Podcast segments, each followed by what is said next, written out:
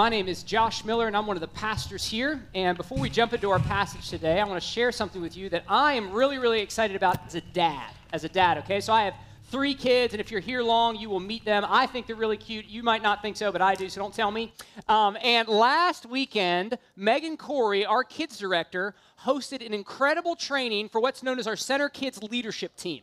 Okay, our Center Kids Leadership Team. So we have about 15 men and women who lead our kids' ministry and who make sure that our volunteers create an environment for your kids where they learn about Jesus, they're highly engaged, and they're safe.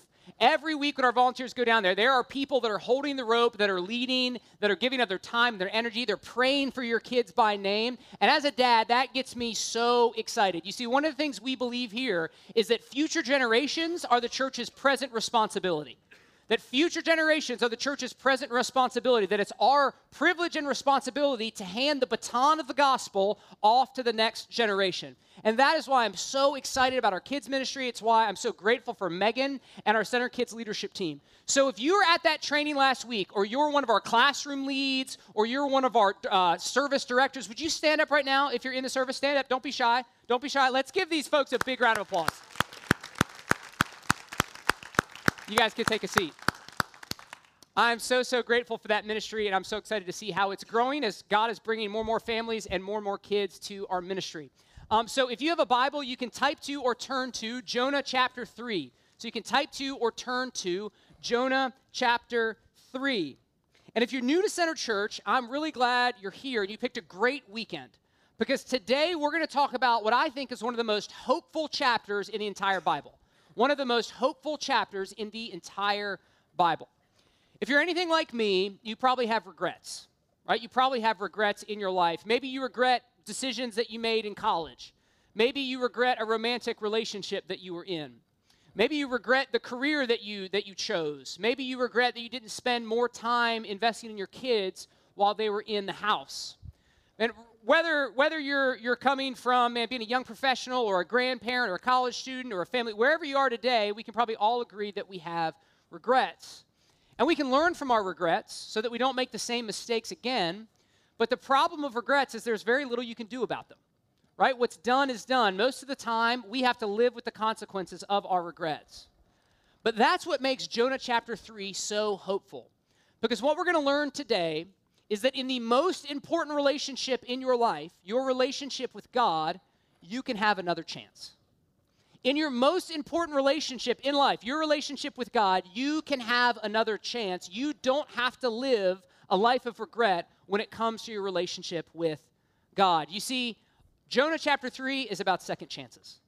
Jonah chapter 3 is about God never giving up on you. In fact, if I had to summarize Jonah chapter 3 in one simple idea, it would be this God's not done with you.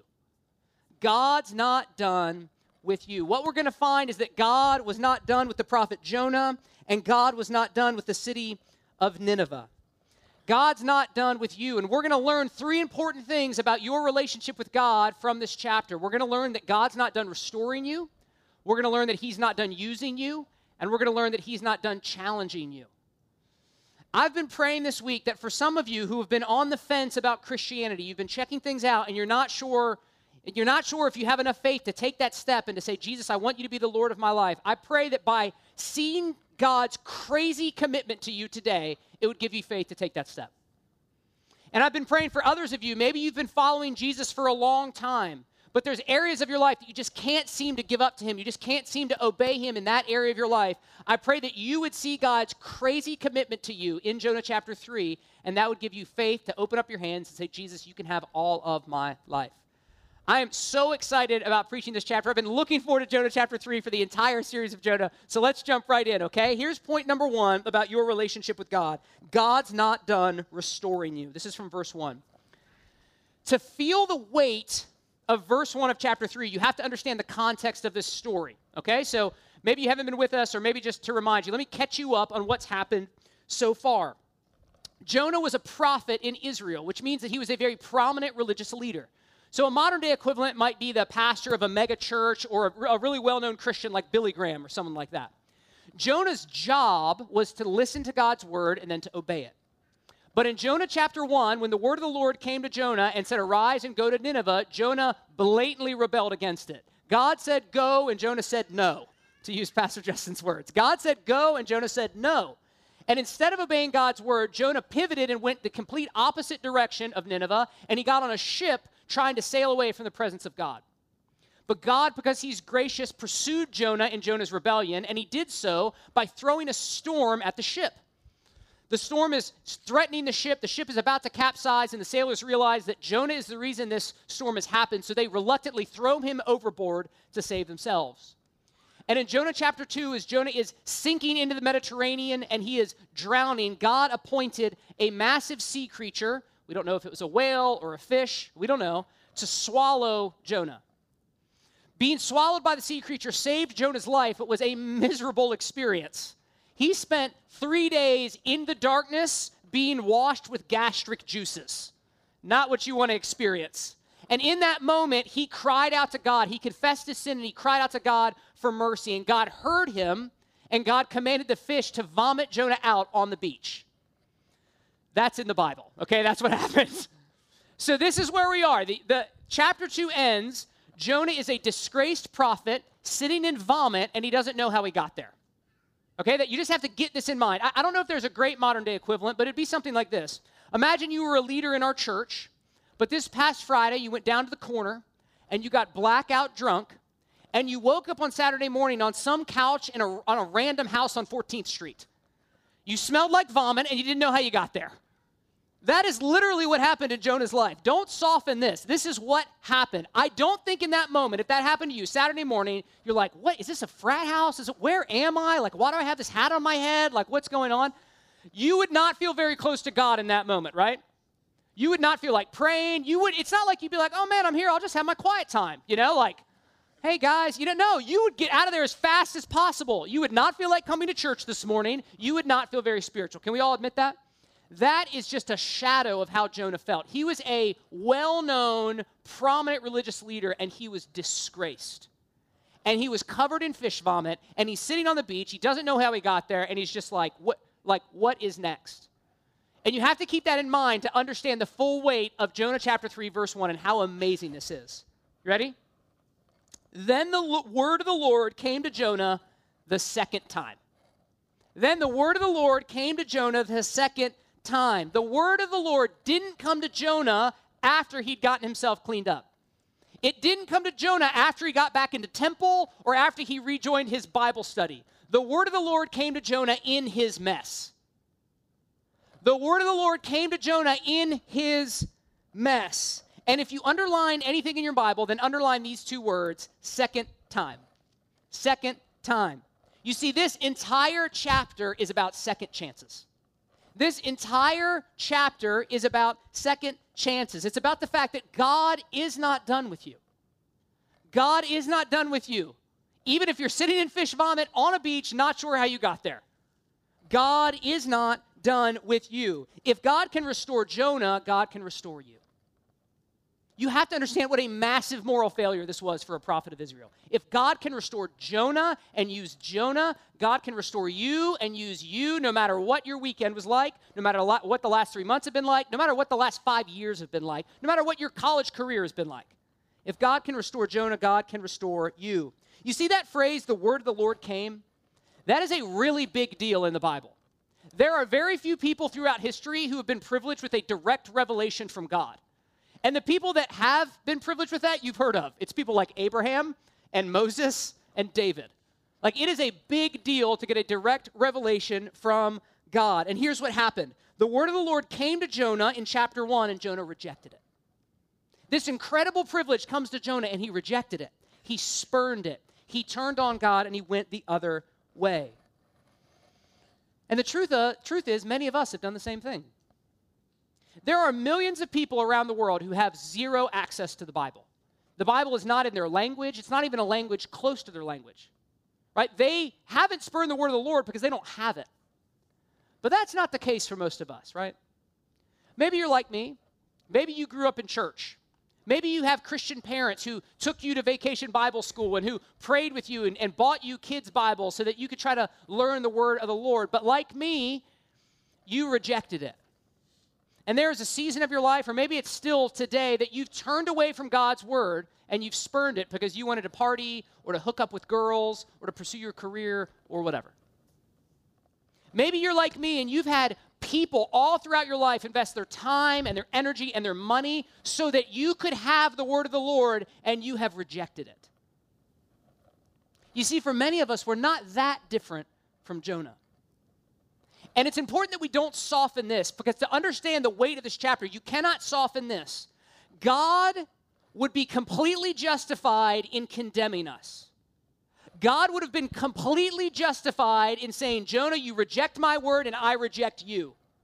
Jonah, you're going to sit in your fish vomit, and maybe when you clean your act up, and maybe when you start obeying, and maybe when you start acting like a reasonable prophet, maybe my word will come to you. God would be completely justified in doing that to Jonah and in saying that to us. And here's why verse 1 is important He didn't. He could, he'd be justified, and every other religion in the world says that's what God does. But verse 1 of chapter 3 of Jonah says the God of the Bible is radically different than any God you've ever come up with. For whatever reason, God is gracious and He is kind. And as Pastor Justin said, He is overflowing in mercy, not just generally, but towards you. He, he doesn't just come to people in their messes, He comes to you in your mess, in your mess of pornography, in your mess of alcoholism, in your mess of gossip, in your mess of, of I just can't get my identity right. I have to keep sleeping with more guys so I feel good about myself. He comes to us in our mess when we're in the fish vomit and we've screwed up, and He comes to us a second time. You see, God wasn't done restoring Jonah, and God's not done restoring you. And here's what you need to understand about the Bible. When God's word comes to someone, it's not just a random word, it's, a, it's an offer of relationship. I mean, think about it. What is a relationship? You determine the depth of your relationship by the amount which you communicate and what you communicate about, right? So, so if you're married, you probably talk about the deepest things in your life with your spouse. You don't talk about as deep of things with your neighbor, right? Because you're in a different level of relationship. That's why when you stop communicating with someone, functionally the relationship is over. That's why if you ghost someone, it, you might as well have broken up with them, right? Like we don't break up with people anymore. We just stop responding to their text messages. right? That's where we are.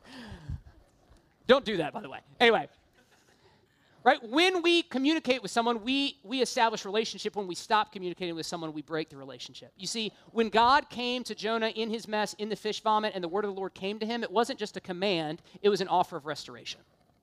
It was God saying, Jonah, I still want to be your God, and I still want you to be my prophet. I still want to be your God, and I still want you to be my prophet. You see, God restored Jonah, and the truth is, God is doing that in our lives all the time. Now, sometimes it's dramatic, right? Sometimes you've done something really foolish or really sinful or really rebellious, and the restoration has to be dramatic and it impacts other people and it impacts major areas of your life, and you have to stop doing one thing and start doing another. Sometimes it's really dramatic, but sometimes it's less dramatic. Sometimes you've just, you've just stopped reading your Bible. Sometimes you've been gossiping at work or you've been nursing a grudge against somebody else in the church, or maybe you've, you've not been serving on Sundays and you know you really should be. Right? And God will come and He'll put His finger on that thing, and He'll come a second time, and He'll say, I want this. I want this for you, and He'll invite you to respond. You see, sometimes it's dramatic, sometimes it's a pile of fish vomit, and sometimes it's just everyday restoration. We all need to be restored, and God's not done restoring you. And the way that we are restored is the same way that Jonah was restored. When the word of the Lord comes to you, you respond. The word of the Lord came to Jonah for a second time, and this time he responded. This time he said, Yes, I'll go. And what's amazing is that God said, Okay. He didn't make him go through a long laundry list of, of penance. He didn't make him complete, you know, some sort of training. He said, I want you to go. Jonah said, Okay, God restored him. Some of you need to hear this today. When you sin or fall, you don't have to beat yourself up for four days so that God will love you again. You don't have to go through a list of making yourself feel awful before God will love you again. You don't have to clean your life up before you respond. God comes to you in your mess and offers you restoration.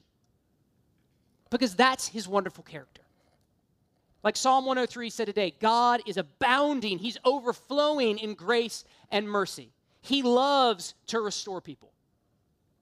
I'm a sucker for those um, home restoration shows. Any other fans in here, right? Okay, yeah, we can admit it together. We'll form a group later. It'll be great. Um, and I, I love those shows because I love uh, restoration. I don't love those shows for the plot line, okay? Like, it's the same plot in every single show, right? Like, Chip and Joanna Gaines find a house that used to be beautiful that is now a total dump, right? But in 45 minutes, it's amazing, right? And she does the same thing in every episode knock out every wall, right? Put in an oversized kitchen island. You're like, you could land a plane on that thing, you know? Like, I didn't make they, I didn't know they made slabs of marble that big, right? Um, and then at the end of the show, it's like beautiful and it's amazing, and the grass has all been sodded in, and it's like really cool. I watch those shows all the time, not for the plot. I know it's going to happen. Okay, I love. I watch them because I love restoration. Like I love to see something that was beautiful become beautiful again. Like I love to see something that had lost its purpose regain its purpose. You see, I love restoration, and God is in the restoration business. God is in the restoration business. That is what He wants to do in your life. He wants to take areas of your life that are not beautiful right now, and He wants to make them beautiful. He wants to take your life, which has lost its purpose, or you're running after a purpose that is not His purpose, and He wants to redirect you to the purpose that He has for you, His mission. Right? God is in the restoration business. That's the first thing that we learn from Jonah. Here's the second thing God's not done using you. So God's not done restoring you, and God's not done using you. Look at verse 2. It says this Arise, go to Nineveh, that great city, and call out against it the message that I tell you. Those are the same words that God spoke to Jonah in chapter 1. The exact same words. God saying to Jonah, I'm restoring you, but it's not about you. Okay? I'm restoring you, but it's not just about you. I'm restoring you for a purpose to go and preach the gospel to Nineveh, the most influential and the most wicked city of Jonah's day. You see, this is important for us to understand because as Americans, we tend to be very self reliant and very independent. And that's not all bad. But what that means is we don't naturally think about our responsibilities to other people in society or to other groups. But here's what you have to get in your mind if you're, if you're going to understand what God is doing in your life and what God is doing in the world. You ready? God wants to restore you so that through you, he can restore others. God wants to restore you so that through you, he can restore others. When God restored Jonah, he didn't leave Jonah on the beach to figure out what to do next. Right? God restored him and God immediately gave him a purpose and a mission. And this time, Jonah did it. Verse 3 So Jonah arose and went to Nineveh, according to the word of the Lord.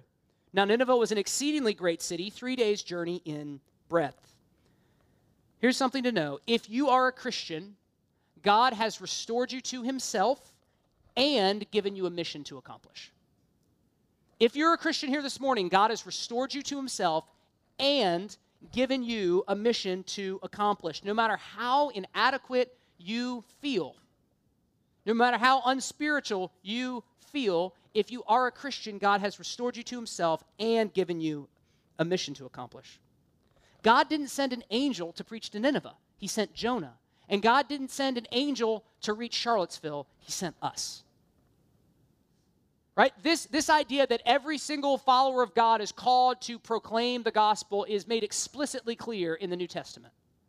In Matthew 4:19 when Jesus called his first disciples, he said this, Follow me, and I will make you fishers of men. Follow me, and I will make you fishers of men. Which means every disciple makes disciples. Every disciple makes disciples. Jesus' last words in the, in the Gospel of Matthew are often called the Great Commission. He told his disciples just before he ascended into heaven, he said, Go therefore and make disciples of all nations. Here's what you have to understand there are no exceptions to the Great Commission. Jesus didn't say, Go therefore and make disciples unless you're a college student, or unless work is really busy, or unless you have young kids, or unless you're a two on the Enneagram. That's for all you twos out there. Right? There just there are no exceptions to the Great Commission. Jesus said, Go therefore and make disciples. Follow me, and I will make you fishers of men. You see, Jonah was restored so that he could go and preach to Nineveh. And God has restored you so that you can go and be a means of restoration to others. At this point in the, story, can we just be honest? Jonah was the last person you would expect God to send to Nineveh. I mean, he didn't have a great track record of obedience, right? And he wasn't exactly a picture of spiritual maturity, right? Covered in fish vomit, fresh off of a massive disgrace, and yet God says, Jonah, you're going to the most influential and most wicked city of the day. And God used him mightily. Because what's most important is not your ability, it's your availability. What's most important is not your ability, how awesome you are, what a great gifted, you know, leader you are, it's your availability. Are you willing to say, God, I am not a finished product. I have a lot of things that I don't know. I'm working on stuff. I have my doubts. I have my failures. I have my flaws. But I'm willing, God, to be used by you in the environments that you've given me. You see, God is much more interested in availability than he is ability. Right? If you look through the scriptures, God uses some pretty unlikely characters. At one point, he uses a donkey to proclaim the gospel. Okay? So if he can use if he can use a donkey, he can probably use you. Okay? Jonah smells like fish vomit, and God sends him to preach the gospel. So you're already way ahead of Jonah. Okay? It's not about ability, it's about availability. God's plan for Nineveh was Jonah, and God's plan for Charlottesville is us. And one of the other things that you see in this, this chapter that's really interesting is God's heart for cities. Do you notice in verses 2 and 3 how much it talks about Nineveh and how great the city is and the breadth of the city? Did you know that cities are all over the Bible? That, that the Bible starts in a garden but actually ends in a city? That, that the end of the book of Revelation is not back into a garden, it's into a garden city. Right? That the Apostle Paul in the book of Acts, his primary strategy was to go to the largest city in any region and to proclaim the gospel and to plant churches there and then to move on. Why is the Bible so concerned with cities? Because God is concerned with people. And cities are defined by places of population density.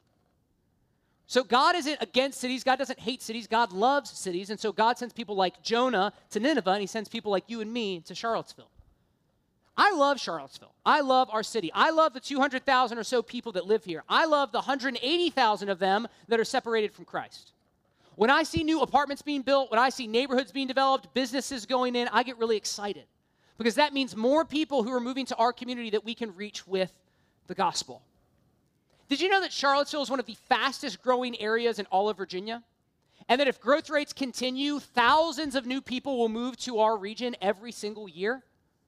That's thousands of people that we have an opportunity to reach with the gospel. People that God is moving here, people from overseas, people from countries that it would be very, very challenging for you to go to are coming here and are at like Millie Coffee. Like, it's unbelievable how strategic God has made this town. Did you know that there are 400 Afghani families that live in Charlottesville that have been resettled here through refugee projects? Right? God has brought the nations to Charlottesville. God has brought students to UVA. God has brought people to the medical fields and the education fields and the hospitality fields. Why? So that we can proclaim the gospel. I've talked I've talked to a lot of you, and I, you know I usually ask, like, oh, what you know brought what brought you to Charlottesville? And you know the, the most answers I get are, um, you know, school or a job or to be closer to family or like the mountains, something like that. and those are all good reasons. Those are all very real reasons. But if you're a Christian, I want you to understand something. The deeper spiritual reality for why you moved to Charlottesville was to make disciples. You see, God has you here on purpose. God has you here strategically. You are not an accident. God has given you access to particular people in your neighborhood, in your classrooms, in your profession, particular friends you have at the gym, so that you can be the light of the gospel in that place. Look, God does not send angels to reach cities, He sends disciples to make disciples. What would happen if we all started to believe that? Imagine if, if you didn't think of your neighbors as just people that happen to live next to you in your apartment complex, but as eternal souls that God wanted to work through you to restore. Imagine if you thought of your teammates not just as people you happen to play the same sport with or work at the same job with, but, it, but if you said, man, these are souls that God has commissioned me to reach with the gospel. What if your job was not just about making a living, but was about seeing lives changed by the gospel. Imagine if we all went into our jobs this week thinking that way. What would happen?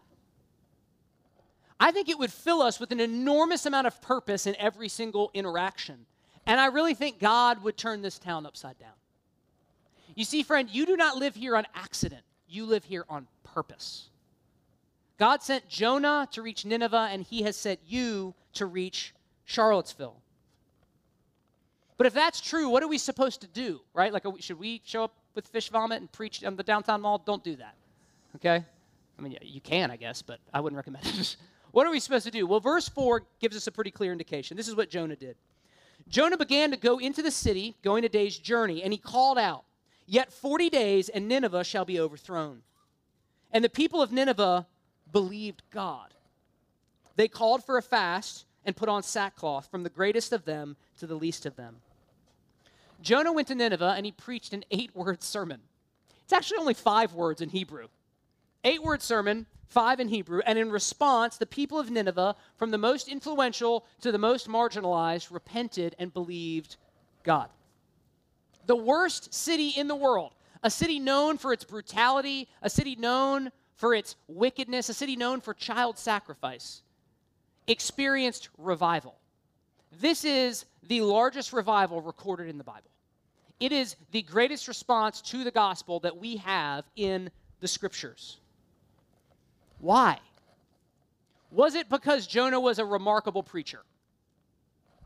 Eight words is not much, okay? So it wasn't that. Was it because Jonah was so holy? You know, like just the holiness of his person. He just he just called people to response. Negative, right? We've already covered that. Jonah is the opposite of that. So what was it? Jonah proclaimed God's word, and God's word is powerful. Do you see what it says in verse 5? It says that they believed who? God. It doesn't say they believed Jonah, it says they believed God. You see, Jonah was just the messenger, taking God's word to the people of Nineveh. You see, they responded because God's word is powerful. You see, the word of God is like a spiritual defibrillator, it is the instrument by which God brings dead people back to life. And the Bible is, is full of illustrations of this. You've probably experienced this in your life. Have you ever been sitting in and listening to a sermon and just thought, like, this was for me today? Like, either the pastor has my journal or somebody texted him, but like, this is for me today. Or maybe, man, you've been reading your Bible on your own. It just, it's just exactly what you need to hear in that moment. Maybe it's a word of encouragement. Maybe it's a word of faith. Maybe it's a word of challenge. But you're just like, this is like, it's, it's almost like I'm not reading the Bible. It's like the Bible's reading me. Has that ever happened to you? You see, that is the power of the Word of God. And the, the scriptures are full of sort of analogies for how this works. So Second Timothy or Second Corinthians 4 says that the Word of God is like the rays of the sun that come that come to the earth and that melt cold hearts and make things grow. 2 Timothy 3 says that the Word of God is like the breath of God with which He breathed out over the deep in Genesis 1, and He created the world. Isaiah 55 says that the word of God is like rain that falls from the heavens and makes the ground flourish and makes flowers bloom.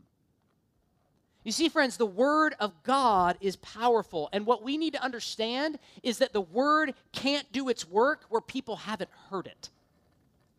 The word can't do its work where people haven't heard it. It doesn't matter how incredible your defibrillator is if you're not there using it. So, our responsibility in this town, in our relationships, is not to save people. You can't change someone's heart. It's to connect people with the power of God's word that can. I mean, think about it if you're in EMS and you showed up and you've got the defibrillator, but you're not using it. They'd be like, look, man, I'm glad you're here with the defibrillator. Use it. Like, I don't need your good ideas. I need the, I need the, the power of life. And that is what the Word of God is. So, our job is to connect our friends and our family members and our coworkers and our neighbors to the Word of God. So how do we do that? How do we practically do that? Well, I, you know, there's a lot of ways, but here are two that came to mind. Um, here's one. This is simple. Just invite people to church. Just invite people to church. Every Sunday, we try to preach God's word in a clear and compelling way so that wherever someone is on the faith spectrum, they can understand and engage with it. So invite somebody to church, and then afterwards say, hey, why don't we gr- go grab lunch and just talk about it? right? What, what, did, what struck you? Man, what were you encouraged by? What made you mad? Just, di- just start dialoguing about the scriptures. So that's one simple idea. Here's another one just offer to read the Bible with people. Offer to read the Bible with people. Reading the Bible one on one is a really relational, low pressure way to help somebody connect to God's Word. It's you saying, hey, you don't have to come to my thing. Let's just meet up at a coffee shop. Let's go to Grit. Let's go to Panera, wherever, and let's just walk through, you know, the Gospel of Mark. And just let, let me help you engage with Jesus and let me help answer some questions you have. And you'll have questions that I don't know, and so we can find them together. We actually have a, a small book in our resource center that's right out here called One to One Bible Reading. And it is really practical and simple, and it just explains how do you start doing this? How do you start reading the Bible with somebody one on one? That would be a great resource for you to pick up. It'll tell you exactly how to do that. You could probably come up with, you know, half a dozen other ways to do it, but the, the important thing is that we have to get the power of God's word connected to the lives of those that we love. Right? Your neighbors and your coworkers and your classmates are not going to be brought from death to life because of your really, really clever answers. And I hope you have clever answers. I hope you're thoughtful. But the power of salvation is in the Word of God. And so we have to get people connected to it, just like Jonah did. So God's not done restoring you, God's not done using you. And here's the last thing that we learn. Number three, God's not done challenging you. God's not done challenging you. At this point in the story, the focus shifts from Jonah to the king of Nineveh. We learn two things about our relationship with God from Jonah, and now we're going to learn one from the king of Nineveh. Here's verse 6 The word reached the king of Nineveh. Now, remember what the message from God was. You ready? Here's what it was Yet 40 days, and Nineveh shall be overthrown. I mean, it was a straight up challenge to Nineveh's wickedness, complete with threat of impending judgment. I mean, that's what it was. It was not a soft word, it was a challenging, hard word. God didn't pull any punches. If you don't change Nineveh, you will be judged. And you have to understand that the king of Nineveh was not used to being spoken to that way. Because the more power you have, the less people challenge you. If you if you are a boss, you know that you very rarely get the real story from your employees right? Because they don't want to they don't want to rock the boat, right? There's literally whole industries developed around how can executive leaders actually know what's going on? Because it just gets filtered, right? People don't challenge executives. People don't challenge the boss. The king of Nineveh was not used to being challenged. He was used to being coddled. Which is what makes this so remarkable. God comes right up into the face of the king of Nineveh and he says, Unless you change, you will be overthrown. And friends, here's what you have to understand. If God challenged the king of Nineveh, you better believe he's going to challenge you. Right? If God didn't pull punches with the king of Nineveh, he's not going to pull punches with you and me. He's never going to stop challenging you. Do you know why? Because he loves you too much. God loves you too much to leave you in sin. God loves you too much to leave you in behaviors and in thought patterns that are destructive and that are not what he has for you.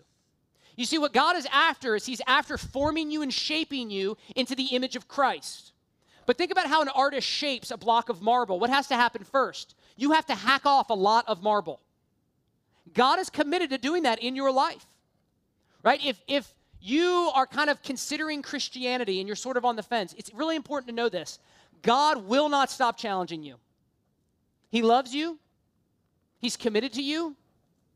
But he's committed to you like the best father is committed to their child who says, I love you, I'm never going to stop loving you, but we're going to deal with this behavior because it's not good for you and it doesn't glorify me. If you're in here and you're a Christian, you have to understand that challenge is part of the Christian life. If you are feeling challenged right now, that is evidence that the Spirit of God is at work in your life. It's a good thing. It means God is committed to you, it means God is working on you. I heard an interview with Tony Romo one time that was really interesting. Tony Romo was a former uh, quarterback for the Dallas Cowboys, and he was he was trying to make an NFL football team, right? He was kind of a he didn't get drafted. He was sort of a, a free agent guy, and he was at, at the Dallas Cowboys camp, and the coach Bill Parcells was screaming at him all the time. He was like, it was brutal. He said, but I was always encouraged when he screamed at me because it meant that he cared. He said, free agents know that the worst thing is when the coach stops screaming at you. Because it means in his mind, you're not worth the time. He's like, ah, whatever, I'm going to cut him anyway. I'm not going to invest the time and energy. Tony Romo said, as long as Bill Parcells was screaming at me, I was still on the roster. Right? God won't scream at you like Bill Parcells, but he will challenge you. And it's important for us to recognize that he's going to keep challenging us because honestly, the king of Nineveh is what many Americans aspire to be. The king of Nineveh was completely autonomous from a human perspective. He, he answered to no one. He didn't have to do anything he didn't want to do. And he didn't have to listen to anyone he didn't want to listen to. From a human perspective, he was completely autonomous. And autonomy is what a lot of Americans are really after. I don't like my boss, so I'm starting my own company. I don't like my professor, so I'm changing classes. I don't like my spouse, so I'm going to divorce and remarry. I mean, the, the movement of the American dream is towards autonomy, towards a place where we are completely independent and self reliant, where we don't need anyone else and we don't have to listen to anyone else. Well, the king of Nineveh accomplished that, and God came up into that situation and said, You might be autonomous from a human perspective, but you are not autonomous from a spiritual perspective. You might not answer to anybody in this world, but you answer to me. And he declared a challenging message of spiritual judgment to the king of Nineveh. Yet 40 days, and Nineveh will be overthrown. If God challenged the king of Nineveh, friends, he's going to challenge us. And how you respond when God challenges you will determine the trajectory of your spiritual life. How you respond when God challenges you will determine the depth and vibrancy of your spiritual life. When God challenges you to start tithing, to start giving 10% of your income to the church, will you do it? When God challenge you to, challenges you to stop sleeping with your girlfriend, but instead to pursue sexual purity before marriage, will you do it? When God challenges you to go public with your faith through baptism, will you do it? When God challenges you to change, at first it will probably make you mad. It always makes me mad. But what you do afterwards, after you're sort of mad at first, will determine the trajectory of your spiritual life. We see that here with the king of Nineveh. A strong, challenging word comes to the king. You have to imagine he was frustrated by this, irritated. Who is this prophet who I've never heard of, who's, you know, saying all these things, telling me that I, the, the king of Nineveh, is going to be overthrown. And then somehow, by the grace of God, he responds this way. The word reached the king of Nineveh, and he arose from his throne removed his robe, covered himself with sackcloth, and sat in ashes. And he issued a proclamation and published through Nineveh by the decree of the king and his nobles let neither man nor beast, herd nor, nor flock taste anything. Let them not feed or drink water, but let man and beast be covered with sackcloth, and let them call out mightily to God. Let everyone turn from his evil way and from the violence that is in his hands. Verse 9 Who knows? God may turn and relent and turn from his fierce anger so that we may not perish. You see, when God challenged the king, the king responded. And in the king's response, we actually get a really clear picture of what repentance looks like. First, he arose from his throne. That's symbolic of him giving up control of his life. He got out of the driver's seat and he gave God control. He said, I'm not God. I'm not good at running my own life. I need the Lord. Second, he took off his robe. In those days, your robe defined your identity. So the king was identified by a specific special robe that he wore. He repented, friends, of his identity. He said, Look, I am not what I do, I am not what I make. I am not my GPA. I am not my sexuality. I am not my problem. I am not my giftings. I need to repent of my identity. I need a new identity. Finally, he covered himself with sackcloth.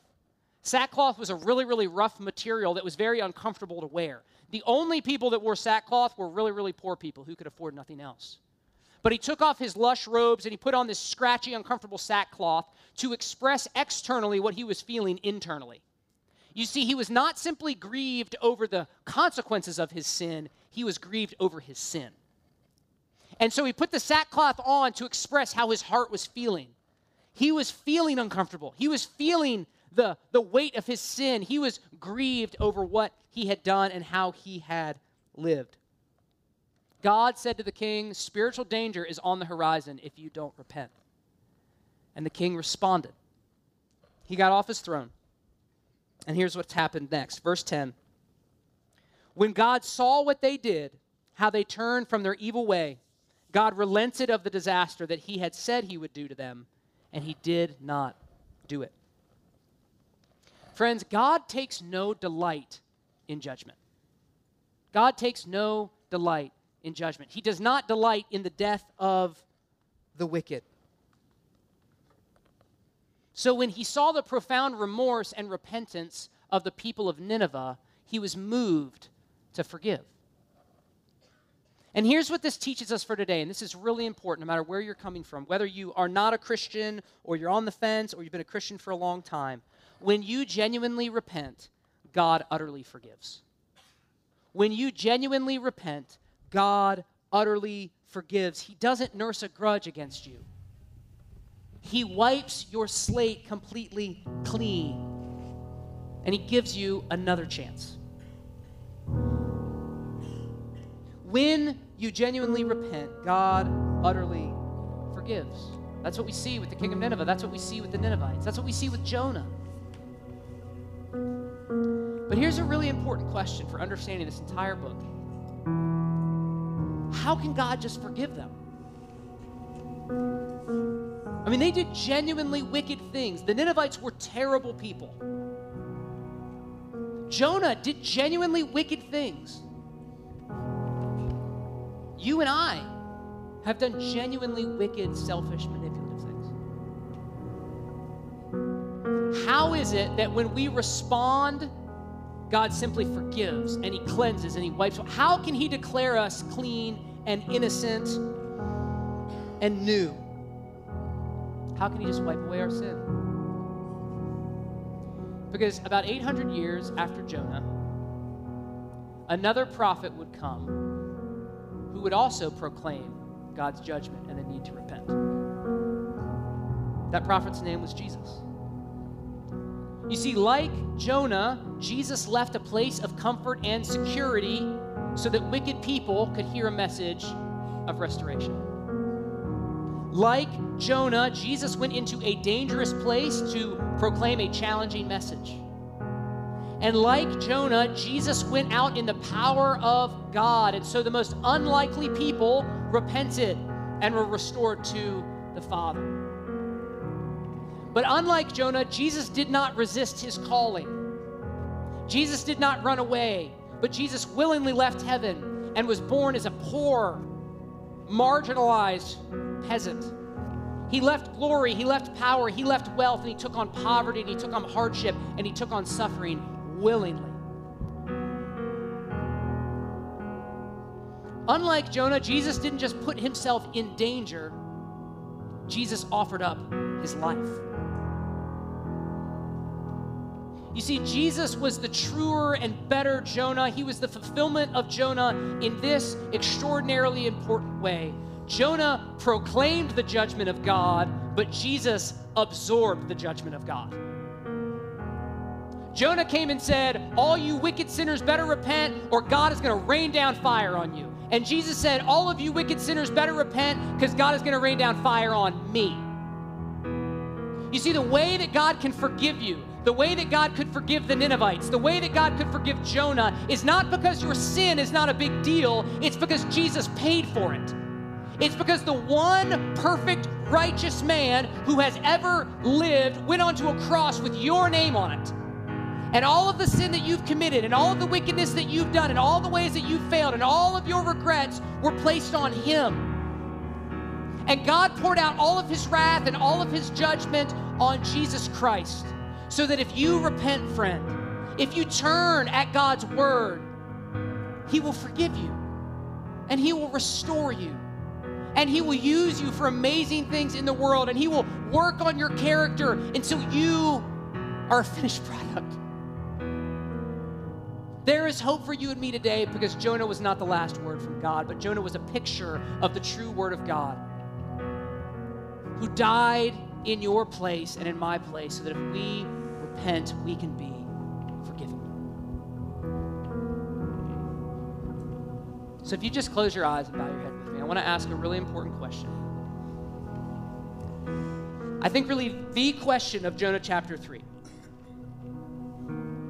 Have you ever repented and placed your faith in Christ? I don't, I don't do this in every single sermon, but I think I would be remiss preaching Jonah 3 if I didn't give everyone here a chance to respond. Are you still seated on the throne of your life, or have you, like the king, gotten down off the throne and said, Jesus, that's yours? If not, friend, I hate to tell you the bad news. There is spiritual judgment coming. 40 days and Nineveh will be overthrown. I don't know how many days it is for you, but it's coming. But the good news of the Bible, the good news of the gospel is that you can be restored, you can be forgiven, and you can be brought back into a relationship with God. So, how does that happen? How do you do that? Well, I want to tell you. I want to tell you. So, whether it's here this morning in this moment, or later in the car, or next week, you know what it looks like to get off the throne of your life and to invite Jesus onto it. It's very simple. Number one, you admit that you're a sinner. You admit that you're a sinner who needs to be saved. Just like the king of Nineveh, you receive the strong word of the Lord and you say, Yes, Lord, you are right and you are justified. You admit that you're a sinner and you get off the throne. Second, you believe. You believe that Jesus has done everything necessary for your salvation, that Jesus paid the price for your sins, and you put your hope not in your goodness or your righteousness, but in His goodness and it's His righteousness. Finally, you confess that to God in prayer. It can be out loud or it can be silently, but just like the Ninevites, you cry out mightily to God for mercy. You say, God, receive me based on the work of Jesus. Friend, if you repent genuinely, God will forgive you entirely because of what Jesus has done. Amazing grace, how sweet the sound that saved a wretch like me. I once was lost, but now am found, was blind, but now I see. Heavenly Father, that is my story. I was a wretch and you saved me. I was a blind, I was blind and you gave me sight. Father, I pray for every single Christian here today that they'd be reminded of that powerful truth and it would invigorate them with fresh worship and fresh faith to follow you.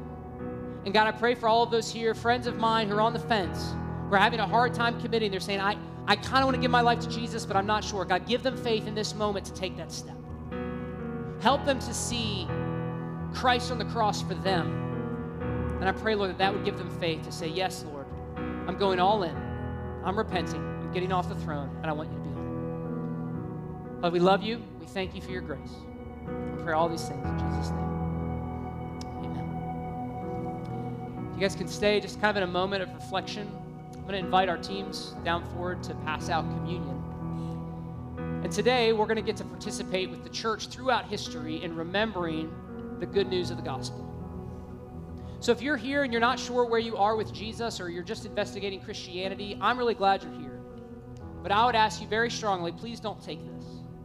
Because this is something Jesus gave to his church to remember what he had done for them. So if that hasn't happened in your life, instead of taking communion, take Jesus himself. For those of us who are in Christ, here's the truth. Every single day, we tend to think that we are justified by our actions. We tend to think that our closeness to God has to do with how well we're performing.